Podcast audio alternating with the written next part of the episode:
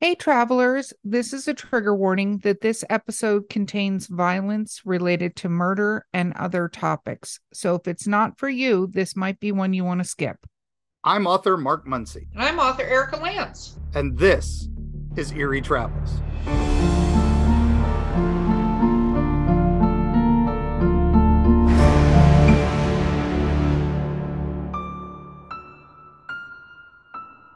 Greetings, travelers.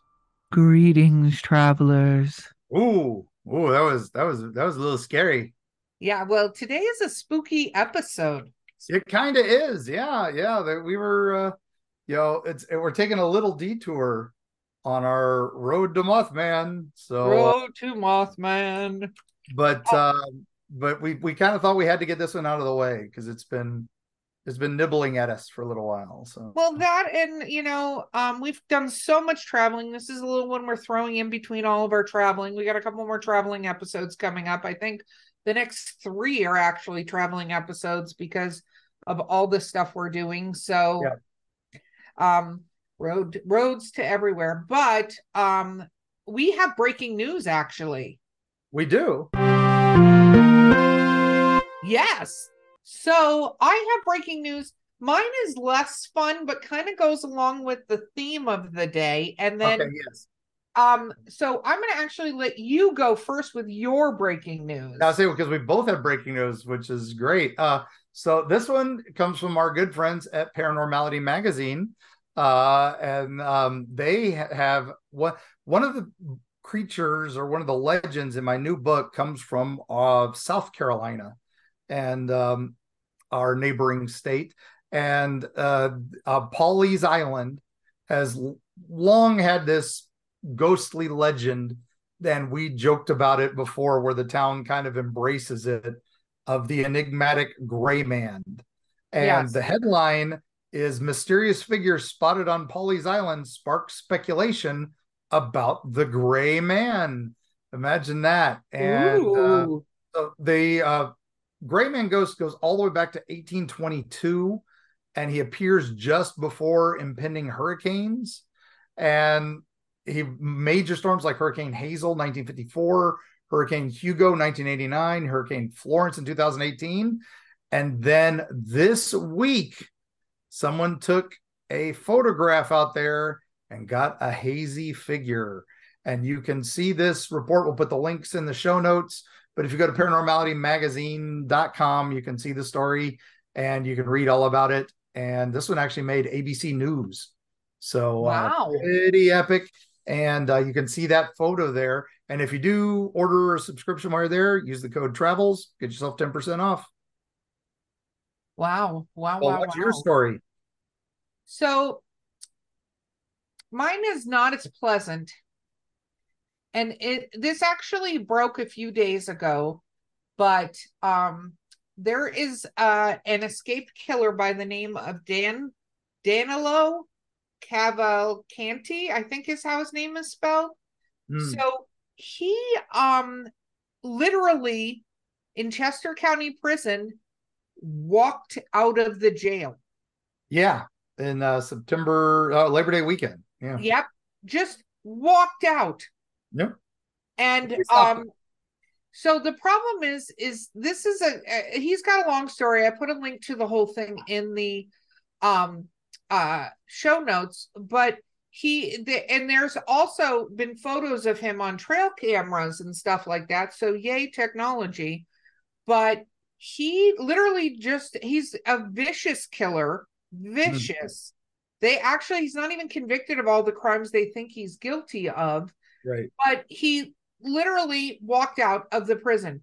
he's already been sentenced you know to life he's never getting out so what was to stop him Yeah, Yeah, and there yeah, was nothing to lose. So they were on day seven. They've actually closed the schools and stuff up in that area. Yeah. Um, the link I'm sharing from the Philadelphia Inquirer because of how dangerous they think he is. Yeah. Well, I mean, again, nothing to lose. So again, yeah, check out the link. Uh, and um, we're not sure by the time this airs if he will have been captured yet or not. One would Fingers hope. crossed.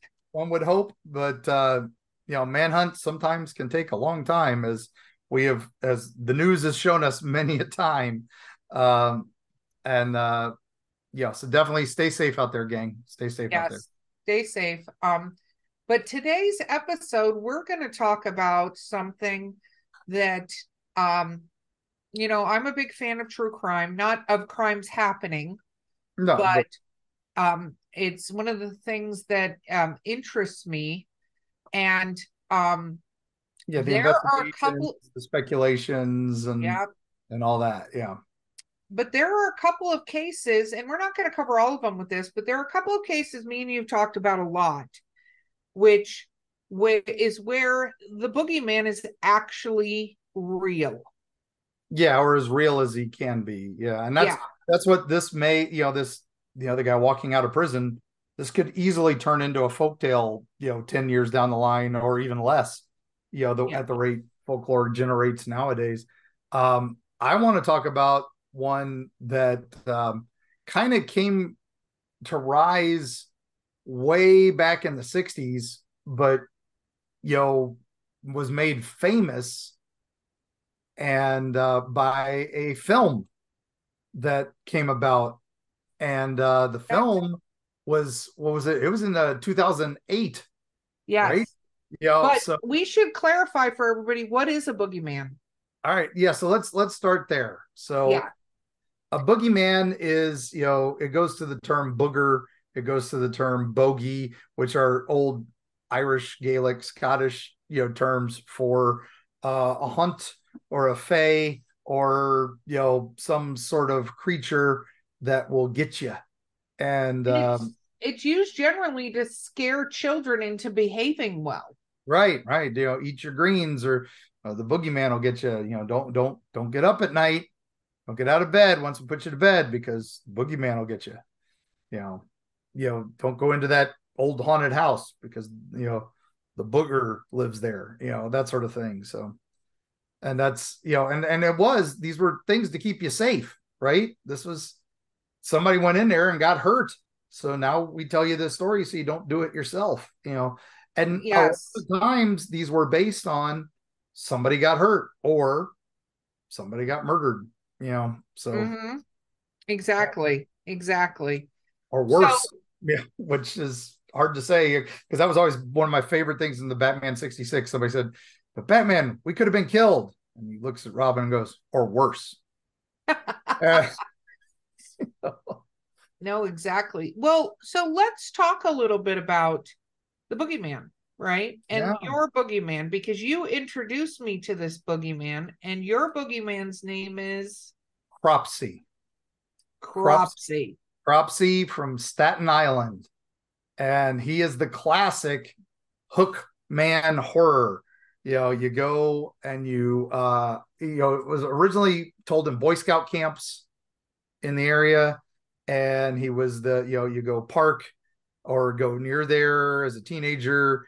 There's always some teenagers went there or some boy scouts got too close to the willowbrook school which was this old um you know they call it the willowbrook school but it was actually a hospital for kids with developmental deficiencies you know down syndrome yeah. other things like that um but the story was always, you know, the, that guy with the hook was coming to get you. He lives in the woods, and then there was always some, you know, there's always some version of it where you know he killed his family in some grisly fashion, was put away at one of the nearby, you know, mental hospitals, and he escaped. And they all talk about, oh, Willowbrook's a mental hospital. Well, kind of, kind of not. Um, but you know, if you're got a you know you're you're running a boy scout camp next to that you work with what you have when you're telling your story. And this guy was Cropsey, and he would come and he would, you know, grab you with one hand while he's, you know, trying to, you know, grab your car with the other and stuff like that. It was, you know, and then you would drive away and there would be the hook, you know, hanging on the side of the door.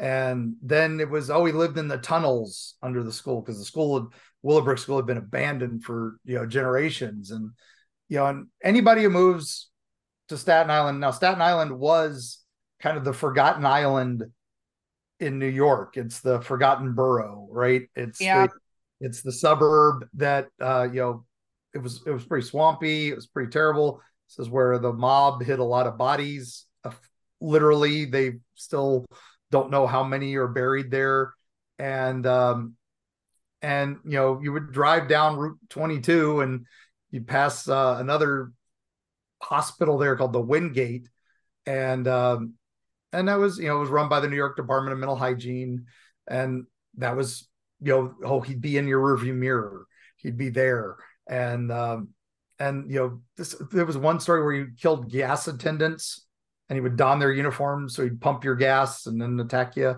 so that's like why suddenly self pump became a thing there before anywhere else so uh so you know staten island had you know the new york farm colony which is where you know people who were it was what we would call a poor farm you know back in the day um, you know, not not pleasant names to these places. Warning now, folks, these are bad terms and they're dated. The Seaview Hospital, which was a tuberculosis ward, and uh, that was also right near Willowbrook. So there's literally acres and acres and acres of these crumbling old hospitals right around a Boy Scout camp. So yeah, that's where these things and come. And then of course, of- our wonderful friend the '80s and the Satanic Panic comes around and it's all right there because Willowbrook was where the devil worshippers had black masses and had makeshift altars in the ruins and all that. So, yeah, the, one of the things we should, and there's a documentary, we're going to link it in there on Cropsey. But I think one of the things that makes this story really terrible is, you know, you had these terrible things that happened that you know propagated this story and like the the mental oh. health hospital and things like that where all the funding went away from the mental health hospital but there were more patients i mean at one point you said what is it supposed to have like 2000 patients and ended up with 10,000 or 10, something yeah and um and in 1972 there was a doctor who worked at Willowbrook and he was so upset about the conditions that he slips a key to a young reporter named Geraldo Rivera and says, You got to film this. And so Geraldo sneaks in and films what he sees there and shows it to the world. And it's, you know, patients living in filth and they're just children, half of them are naked. And there's, you know, literally is, you know, no staff hardly at all because the budget's gone. And most of them are just untrained folks trying to help or worse, taking advantage of the people that are there because you know they weren't really doing diligent background checks you know back no, they people just get dumped there. Yeah like and that then, was the thing. like i said people the employees would... some of them were terrible and that's where cropsey shows up right? Uh, the real cropsey and this is like i said the subject of that documentary and uh, from 2008 and you know the school's been around since the 1930s and there was a guy there who was gosh what was he hired as? He was hired as a um a, a custodian. Yes. He had Jake, taken the name of and, andrew rand uh which you know or andre rand andre rand sorry andrew rand's from bioshock. Andre rand. And uh that wasn't even his real name but there was no checking back of it, right? You know, this yeah. is back then. This is the 70s. His real name was Frank Rushan, and and he was already had been convicted of a couple crimes, and somehow he's able to hide all this and gets there as a custodian. And then yeah. he does some terrible things, or does he? That's the point of the documentary, is it it kind of looks like he fits the bill. He's done all the things, but the evidence is very thin. Uh, you know, there is no physical evidence, but they do start finding bodies. But then they realize there's all these kids disappearing in the area, like lots and lots of children have disappeared over the years, and they all tie it in to this one guy. And um, the first was uh, a, a five year old girl named Alice Pereira, and that was in July of 1972. She literally just vanishes into thin air playing in her neighborhood, which is right near Willowbrook. and Rand had already served months in prison for abducting children. Yeah. And, and he was never convicted for kidnapping or abduction because none of the kids were harmed for that. But he did serve time for unlawful imprisonment. That was why he only did 10 months. Yeah. Uh, but then while he was free, she goes missing. And so they consider him a prime suspect, but there was never evidence. And the girl's never seen again. And it isn't until 1981 Holly Ann Hughes goes missing and her parents file a missing persons report. And several people said they saw her with Rand right before her disappearance. Yeah. Again, though, no evidence, no arrest, just a few witness reports. Two more years pass, and he's the primary suspect again uh, when a little 11 year old girl named Tia Jackson disappears. And then, you know, so, and then in 1984, a 21 year old named Hank Gafforio vanishes. And he was, but had the mental state of a nine year old. And since nobody's being apprehended, everybody's panicking now. It's, you know, this is crazy. And it's not till three years after that that they finally get the break.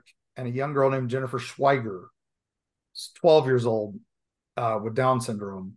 She's reported missing July 9th, 87. And they searched for her. And 35 days after her missing is when they finally found her body. Yeah. And one of the things I think it's important to state, sort of here and as part of this, right, is that um, we're talking about people who um, they didn't look into a lot of these crimes really, right? That wasn't a thing they were doing. They didn't look into them. So they didn't even um uh like the last crime was the one that any attention because their parents really started screaming. Yeah. Right. Yeah, it finally got attention and it brought attention to these older cases. And exactly. you know, they start putting two and two together. And exactly. it was it's literally was the one of the volunteers that was yeah, and it was the police had already searched this area a hundred times. And then suddenly they find the foot. And one of the volunteers, like, you know, it's he said it was something that stuck with him the rest of his life that you know he found that foot. And um and now he had already Rand had already been arrested because before the corpse was discovered because he was caught lying to reporters about having never met the girl but he had already made statements to the police and other people had made statements to the police and suddenly he heard about all these individual accusations so he had to change his entire story for his defense you know and that's what actually got him into trouble and one of the things when he got arrested right because there mm-hmm. There's a lot touched on that's why we had a trigger warning at the beginning of this episode. Um there's a lot touched on regarding um uh people who had uh potentially disabilities things like that because all of this was around the fact that there really wasn't care for people like this. And then when he got arrested the the mug shot of him looked like they had arrested somebody with disabilities and stuff. Yeah, like they just so randomly chosen a, somebody. Yeah, he had like he was in some catatonic state, and it looked like oh, they're just this guy's a convenient drifter. You know, he used to work at the insane asylum and all this. Um, and that's you know the documentaries kind of goes into that where they're trying to talk to him because it's that they are filming this during his trial uh, because now he got arrested for her for kidnapping in 1988, but the jury did not convict him of murder. They could not prove that because did. they didn't have a body. Well, they had the body on her, but they still couldn't convict of murder. So, oh, if I recall, sorry, if I recall correctly, part of it was because they had no evidence linking him to the murder. No, no, no evidence linking him to the body. Yeah, exactly. Yeah. Just a couple witnesses had seen him with her, So, you know, witness statements, not, you know, concrete evidence a lot of the time, but in this case, it was enough. And, um, and he went away. And so, you know, there's no statute of limitations for kidnapping. There are statutes of limitations for other things. So that's why he was able, they were able to charge him again 20 years later for one of the previous ones where they finally were able to put two and two together and put him at the scene because one of the witnesses finally came forward and said, Oh, yeah, I did. He tried to lure us in with candy. And uh, it was a little girl then, but now she's all grown up. And that was one of the ones that the the movie, you know, the, the documentary really focuses on is because all we're relying on is the word of this one kid who's now grown up, you know, and she said he was wearing a mask. Well, how do you know it was him? And the defense was like, this is bogus. They just don't want him out because he was due for parole from that original one again, where they couldn't convict him of murder. And so he was given an additional 25 years. And, but, you know, so now they're all like, well, Staten Island boogeyman is in jail. Right. So, yeah. And this, so they, now what's weird about this is he, he started writing uh and he would write letter you know people would ask to interview him and people still do he's still in jail. He is still alive. Um and people are trying you know he is up for parole again in 2037 if he lives that long he'll be 93 um but uh, he sent letters um directed um, usually on mother's day written to all the ladies on Staten Island who supported prosecutorial vindictiveness against this innocent person. Uh, you know, and then he would, and one of his quotes is, "Should I become a millionaire, it would be my true nature to grant all of you with each an envelope full of seeds to plant and cultivate a rose bush." That produces roses every season as a token of my heartfelt forgiveness rather than bouquets of rosebuds which blossom and shortly die out. So that's pretty crazy, right? It's yeah. so crazy. Yeah. And then he would like say, Yeah, come interview me, come interview me. And then when you get there, he's like, Oh, change my mind. Don't want to talk to you. And here's my well, manifesto. Yeah. And that is the thing is that there's a degree of warped thinking, you know, yeah. with this human but he seems very highly intelligent about his methodology. And when you you watch the documentary you definitely go into the background of this particular creeper right? Oh, yeah. And you know his grifter status and all of that. And this was i feel like having researched and watched the documentary and everything like that this was another one of those cases where the victims were ignored not enough was done caring about the victims to even get it started to do a correct way to find this boogeyman who in the night was going and finding children right with um disabilities or other abilities one could say right mm-hmm. that were unable to care for themselves and what's scariest is the reason he was doing this Oh yeah, he you know it, it seems like now we're still not sure. He hasn't said a word about any of this. You know, he's he's never a, but he does talk about it a little bit in some of the letters he's written yeah. and he talked about it I forget with who, but there was another time he talked about that if somebody was doing this, it was because these children were not being cared for. Right. Yeah. That, that, that since Willowbrook had closed and there was nowhere to take care of these kids, nowhere to put them away, he was saving them from a worse life you know ahead of them and all this uh, or someone would have been saving them from worse life. He was very careful in his wording. Um, and then um, the one lady who's the volunteer from the documentary she's still around uh, donna Cutugno, i believe is her name. Uh, she calls him the hannibal lecter of staten island. And she still leads that friends of jennifer group for missing children uh, and they are a bunch of volunteers that still search Willowbrook's what 300 plus acres twice a year? Because they're still looking for the other bodies. Yeah, uh, and they they really really really want to do this. And and they talk about how he's still haunting them to this day. And you know did he do all this? It seems like he's definitely capable of doing it. They've tied him so much he lived in the apartment complex where the original girl disappeared and all this stuff. And then once he was put in bar behind bars it stopped you know? Yes. so um you know maybe the killer moved on. Maybe they thought they got too close. You know there's a lot of maybes in this case but it seems like you know honestly it looks like they caught the boogeyman. But if you go to that area well the filmmakers were actually filming on the willowbrook ruins and they were filming things they found homeless people living in the tunnels they found elements of a cult that you know are on staten island and they did find uh, kids sneaking into the grounds because they'd heard the stories of Cropsey and they didn't even know Andrew Rand or Andre Rand. Sorry. Yeah. They don't know the story of the real man behind Cropsey. Somebody needs to come through the you know the the podcast wires and slap me every time I say Andrew. Uh, just it's because I've got a big Bioshock display over to the left.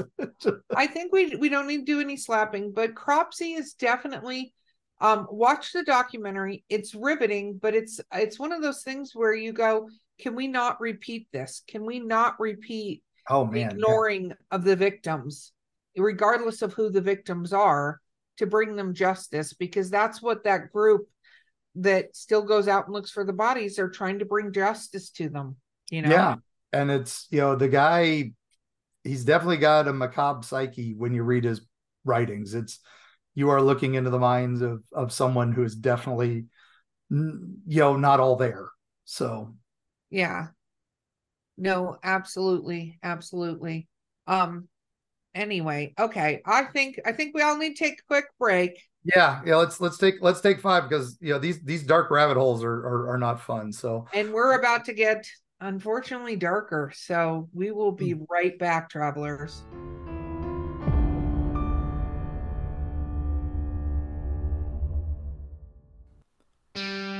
Eerie, Appalachia. Gear up for a frightful jaunt into the darkest reaches of the ancient Appalachians. Folks deep within the Appalachian hollers lean close to the campfire to share stories of the inexplicable with hushed awe. Monsters rumbling in the hills, strange lights darting through the pitch black night sky, horrible occurrences almost ineffable in their bizarre tragedy. Tall tales, you might say. Tell that to the Flatwoods monster in Braxton County, West Virginia, or the Goat Man of Louisville. Look into his humanoid eyes and let him know you don't believe. And what of those apparitions in Mammoth Cave's Corpse Rock, or the Satan spawn known as the Jersey Devil? How do you respond when confronted by these mysteries? From the metaphysical energy that swirls near Serpent Mound in Ohio to Point Pleasant's Mothman legacy, Mark Muncy and Kerry Schultz explore the dark history lurking in the shadows of Appalachia. Read by Mark Muncy, author and experts on strange folklore with appearances on shows such as Ancient Aliens, The Curse of Robert the Doll, and many, many more. Greetings, mortals and others. I'm Dick Terhune, the voice from hell. I work with haunted attractions all over the US, Canada, and Europe to increase audiences and enhance their experience with highly effective commercials, narrations, animatronic character voices, whatever your dark heart desires. Let me help you do more, scare more, profit more. Find out more at Voice from Hell on Facebook and at voicefromhell.com. So Wow. we're we're back down the rabbit hole. I took a shower. I feel much better. So, well, you're gonna need another one. So what? No. yes, because I'm gonna talk about uh what is it? Norman Bates? No, What? wait, Hannibal Lecter? No. Wait. Um, I'm actually going to talk about one the originator of some of the horror stories that we all love as movies, which is Ed Gein. Oh, Eddie. Yes. Yeah. So for those that may not know who Ed Gein is, he was um they call him a serial killer and you know the the definition of serial killer gets very very interesting but this is Edward Theodore Gein he was actually born August 27th 1906 Mm, And he has a couple nicknames, which is the Butcher of Plainfield or the Plainfield Ghoul. yes. And the reason he is called this is because um he ended up um doing several crimes, but I'm going to get into how this all started. So there were people in this community. So he was up in um Wisconsin, Wisconsin. And I say that because I grew I, I you know, my family's from Wisconsin. I didn't grow up there, but I lived there for a little bit.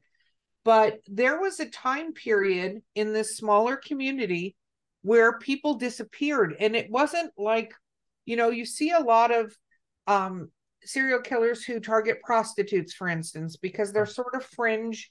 And a lot of times you know people aren't missing them right away and stuff like that. And no offense they get into cars with strange people. So you keeping track of that not that that justifies it at all. You you should not have violence but it does make them easier prey for horrible people because of their line of work. The same is true with runaways and people who are homeless and stuff. It's the fringes of society, which it shouldn't be, that need more protection. But up in this very small community, there were some people that disappeared. There was Yeah. a little bit of a, a boogeyman type situation until November of November 16th of 1957, there was a 58 year old Plainfield hardware store owner named Bernice Worden disappeared. Now, there was a festival in town that day, but um what happened was somebody went in um to the hardware store and it was deer hunting season, right? Mm, yeah. So um it didn't see a lot of people, but when people went in that that evening around 5 p.m., they found the cash register open. Bernice was gone, and there were blood stains on the floor. Now, a good sign. n- these are never good signs. Um, Frank Worden, who is Bernice's son, told the um, investigators that were looking because it's a missing persons at this point that the evening before their mother's disappearance, and Ed Gein came into the store and he was supposed to return the next morning for a gallon of antifreeze. So the last sale in this store, in this cash register, was for the gallon of antifreeze. Mm, So that night, Ed Gein was arrested on suspicion of having something to do with Bernice's disappearance, right? right. What they found when they went to his property literally changed everything. And I'm not saying that there weren't terrible people before this. There was Jack the Ripper, all of this, right? But this Yeah, was a small Holmes, community. All these other famous, yeah. Yeah, very small community. And when they got to the house, they found Bernice decapitated in a shed on Gein's property, hung upside down with her legs on a crossbar and her torso dressed out like a deer. So, what that means is he had strung her up, disemboweled, emptied her insides, and was bleeding her out like you would when you hunt a deer. Yeah. Ugh, terrifying. It's terrifying, but worse is when they go into his house, they find a wastebasket made of human skin, human skin covering several chairs, Hmm. skulls on his bedposts, female skulls that were made into bowls. Hmm human skin, a corset made from a female's torso, shoulders to waist, leggings made from human skin, masks from the head of females, there was a person named Mary Hogan. They found her face mask in a paper bag, her skull in a box. They found Bernice's head in a burlap sack, her heart, Bernice's heart, in a plastic bag at the front of a stove. They found nine vulvae, which is part of the female, in a yeah. shoebox. A young girl's dress, more vulva, a belt made of human nipples. Yes. That's the four thing. noses, a pair of lips on a window shade drawstring, a lampshade made of humans' faces, and fingernails from human fingers. Oh, he was a busy boy. He was. Mary Hogan was a tavern homeowner that disappeared December 8, 1954. Mm. And now, you know, and if I recall, we're not 100% certain how many of these he killed himself. We know a few, but he was also had access to the nearby cemetery, which is why he had gotten the ghoul name. Exactly. He was actually found to have gone to that cemetery and dug up over 40 bodies. Yeah. There are approximately eight people they think he may have killed, but they don't have evidence of that. He's just suspected of it. Yeah. So, you know, he was very much a waste not, want not. No, and he was found to have been eating them. And one of the reasons he was so scary and inspired Psycho was because his mother died. Yep. And he kept her upstairs on a bed. Yep. Decomposing. That's where our boy Norman Bates comes from. You know. And then wearing the skin and all that is where Leatherface comes from. And then of course uh Buffalo Bob from Buffalo uh, Bill. Buffalo Bill from uh uh from Silence of the Lambs. And then and then even further into Hannibal, they did it a couple more times using some Eddie's uh stuff. And uh there's even there's there's other movies, including one called Gein that was about Gein, uh, but they they they change them all for the screen and for the books. But uh, yeah, it's it's pretty terrible all the things they do. But his case was interesting from the fact that it very much inspired the horror that we see today. Like yeah, inspired the modern slasher, definitely. Absolutely. And they think he cannibalized and ate parts of them. Mm-hmm. And he admitted to crimes and then said he didn't remember those crimes. Yeah. They w- did find that he had a very below average intelligence and intellect. There were a lot of things that happened, losses on his farm and with his family. Mm-hmm. But I, you know, if you read the accounts from the officers that had to go into that place because not only it wasn't kept in pristine condition it was like a hoarder's house. Yeah on it, top of it. Yeah and um they um most recently a friend of the friend of the show eric powell who creates uh, the goon comic uh which he's a self-taught artist and all that he did a kickstarter because he wanted to do a true graphic novel of the Ed Gein story. And um, I just got it literally, you know, uh, right before we moved. And I had thought I had mispacked it somewhere because I hadn't found it. And then right before we did this episode, I found it. And I haven't even had a chance to really crack the spine yet. But uh, the art in it is amazing. And uh, I, from his previous work, I can guarantee that it is going to be riveting once I sit down, and that is, uh, did you hear what Eddie Gein done? And it's from the accounts and such, and um, you know, some from 1957. You know, you can't go wrong. And uh, man, the book is available at Albatross Press Books, uh, albatrossfunnybooks.com. Uh, you can order it direct from Eric, and I'm I'm certain you it is well worth your your money. I have one of the signed editions, thankfully, from the Kickstarter. So yeah, and I'll I'll tell you, you know, um, I I think if you go down the rabbit hole, there's a couple documentaries and many shows about Gein. Oh yeah. And you know, you talk about prolific serial killers and stuff. I think with him, the reason it was different, kind of like Cropsey, was people were just disappearing.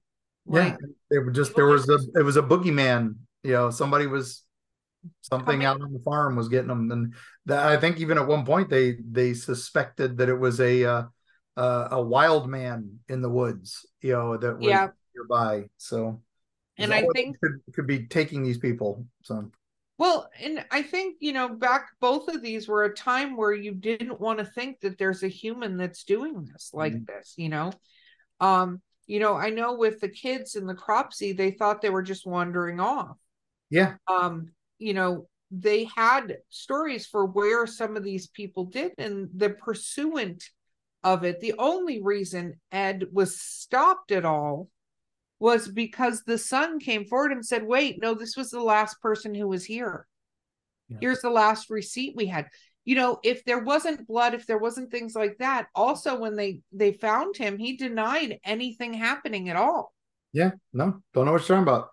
Yeah, he denied it happening. is only when they literally found the body on his property that you know you can't deny it anymore. That like, you oh yeah, that. yeah, oh yeah, that. But it's interesting to think that here's somebody who took so many people, you know, he took like seven people that they believe he was never convicted. So I'm going to put believe in quotation marks. Yeah, yeah.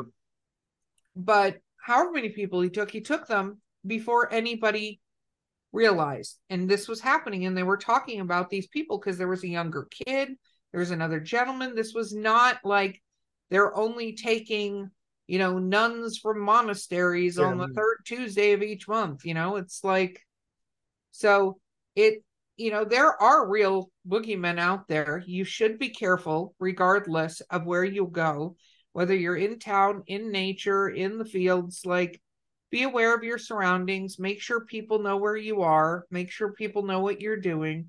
So that you do not run into these real life boogeymen. Yeah, I mean it's it's terrifying. These are uh um these are crazy things that um you know we you know we we and and and think about all the mother issues we just discussed. You know, Ed Gein had mother issues and um our our boy Rand from Cropsey he writes Mother's Day letters. That's the only time he writes everybody is Mother's Day's letters. And uh there's there's lots and lots of issues and then of course our favorite you know fictionalized version of eddie uh, my favorite is I, I i know there are people who love texas chainsaw i love my leatherface but i go psycho and that's because i worked on psycho 4 as an intern sound kid and got to work I, with the great norman bates uh i go buffalo bill hannibal lecter because that Silence of the Lambs i mean yeah.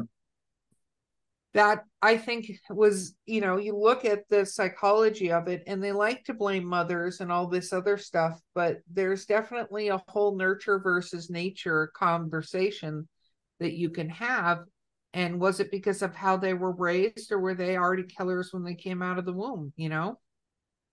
Yeah. And that's, like, you know, that's, that's, you know, we get, that is, I mean, it's so crazy how that, that works. Right. So, yeah, I I will say this. I think there's definitely an interesting thing when you go down the rabbit hole, which we will cover because I am going to talk about some of the other killers. Zodiac's going to be up on the list, which will probably be in November once we get past through spooky season. Spooky season.